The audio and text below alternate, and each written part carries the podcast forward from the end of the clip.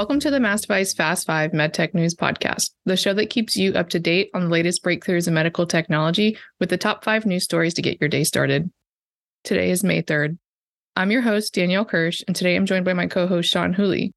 Today we're going to be discussing earnings from Zimmer Biomet, 3M layoffs, and the results of a patent spat between Masimo and Apple. So, first things first, let's check in. Sean, how are you doing today? I'm doing well, doing busy. A lot of news today. How are you? I'm also doing all right. There has been a lot of news. So, what is the first thing we need to know to start our day?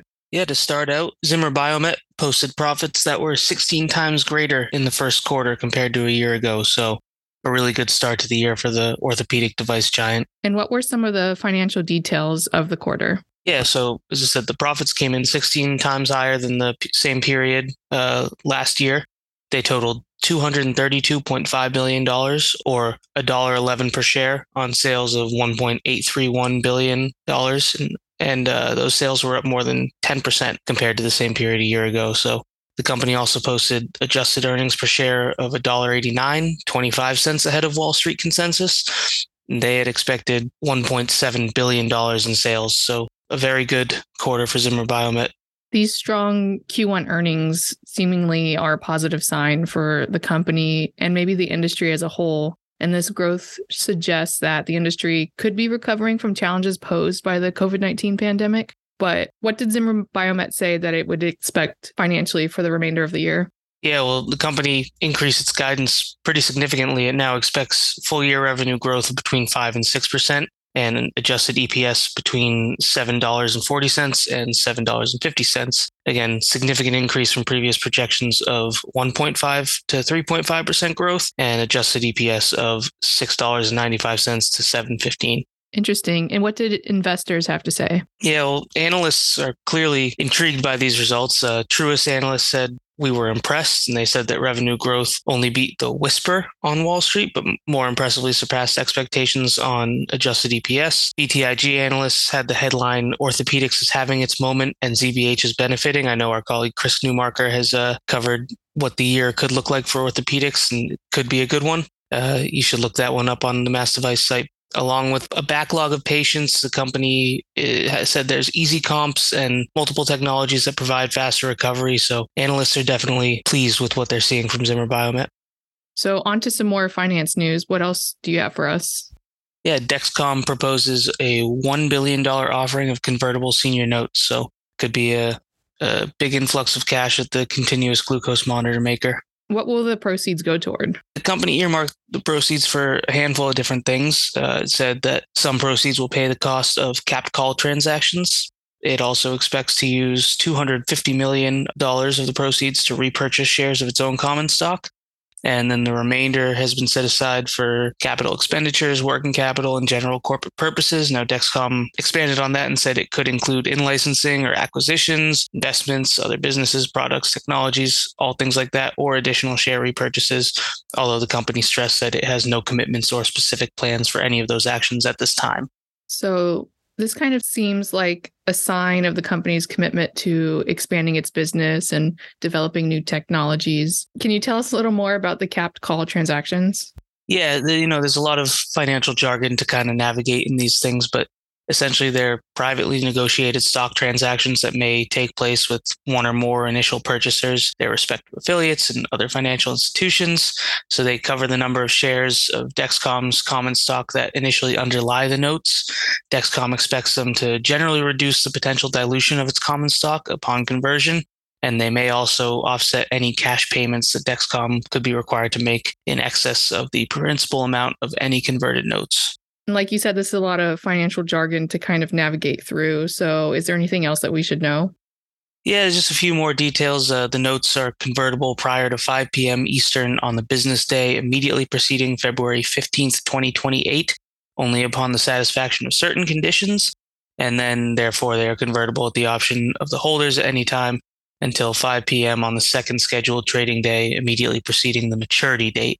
And there are also opportunities for Dexcom to redeem the notes, and holders of the notes have the right to require Dexcom to repurchase them. So, quite a lot of sort of stipulations and you know different things that could happen with these notes. But at the end of the day, it looks like Dexcom's going to be bringing in a billion dollars. I mean, there's an increasing prevalence of diabetes worldwide. So there's obviously going to be a growing need for advanced diabetes management solutions like Dexcom's G6. So it'll be interesting to see where this heads. Moving on to our next topic. Yes, Stryker completes its acquisition of Cerus Endovascular. We've covered a bit of M&A recently, and here's another big one from from a big company that we're very familiar with. So we all know what Stryker does for the most part. What does Cerus Endovascular do? So the company designs and develops neurointerventional devices for treating intracranial aneurysms.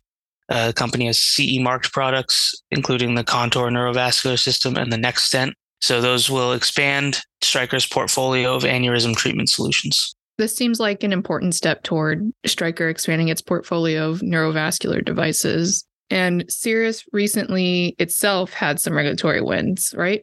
Yeah, so uh, as previously mentioned, the products are CE marked, but still working uh, on the FDA in the US. So in April, the company received investigational device exemption approval from the FDA to run clinical trials of the Contour system. Uh, the company designed that with a fine mesh brain to target the neck of the aneurysm away from the vulnerable dome. It self anchors the system for stability and is resheathable for precise placement. And the sizing criteria are less restrictive because of the deployment across the neck. So clearly, the FDA has identified this as interesting technology that they want to take a harder look at, uh, as evidenced also by FDA breakthrough designation in February. And how optimistic are the executives at Stryker? Yeah, well, Jim Mariucci, uh, president of Stryker's neurovascular division, said the acquisition is highly complementary of Stryker's neurovascular business.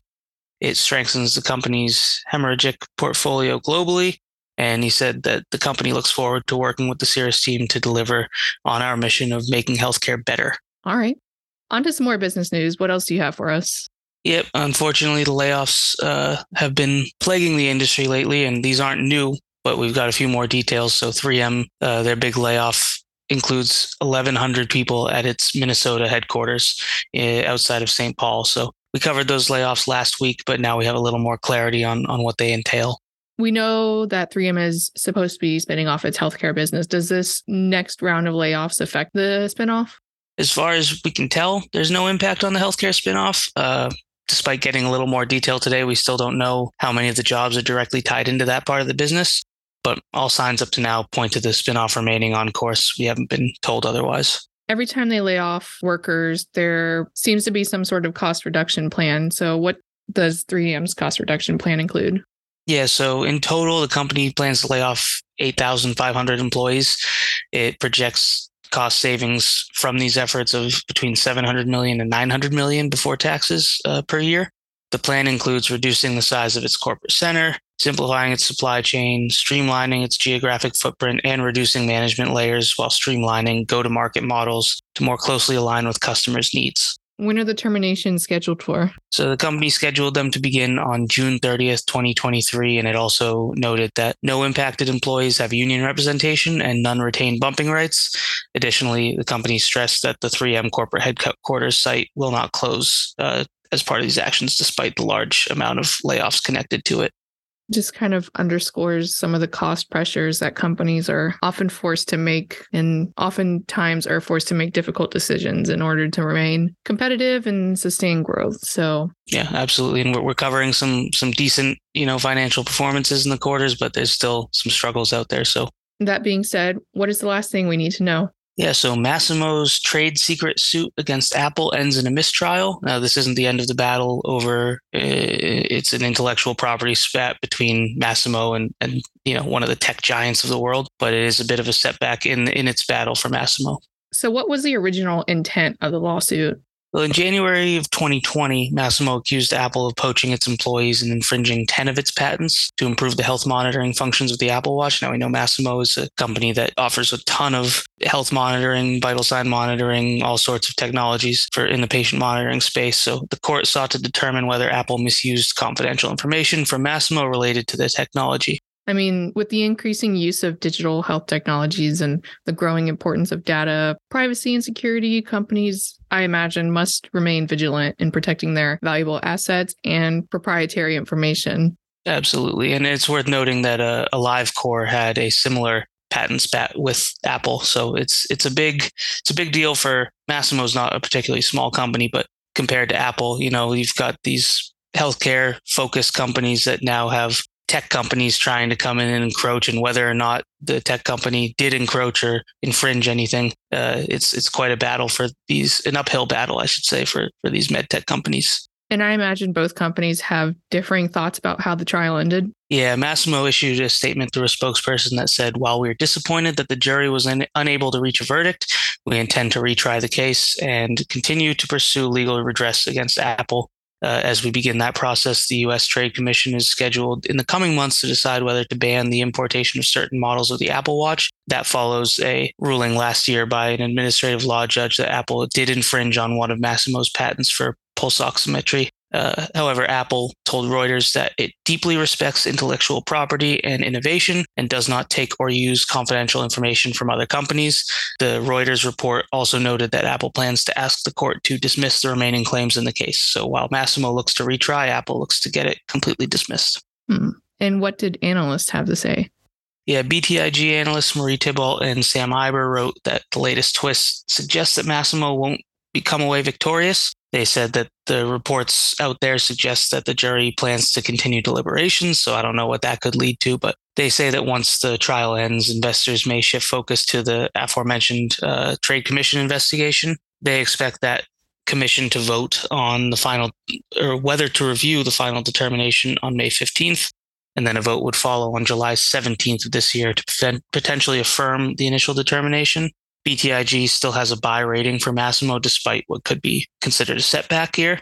They also may be waiting for the company to report first quarter earnings in, in a week. This case serves as a reminder of the importance of strong IP protections. And I know there's going to be a panel similar to that topic at Device Talks Boston next week. So if, if you haven't registered yet, make sure you go to devicetalks.com and check it out. You don't want to miss some of the conversations that are going to be had next week. So Thank you for joining me again, Sean, and bringing us your expertise. But that is all that we have for today. My pleasure joining you. And it's always worth reminding the listener that you can read more on the Mass Device website and check out the show notes at massdevice.com slash podcast. Connect with us online as well. I'm on Twitter at Danielle underscore Kirsh, K I R S H, and the same name on LinkedIn. What about you, Sean? You can connect with me on LinkedIn, Sean Whooley, S E A N W H O O L E Y. Subscribe to the Mass Device Fast Five wherever you listen to podcasts and share this episode.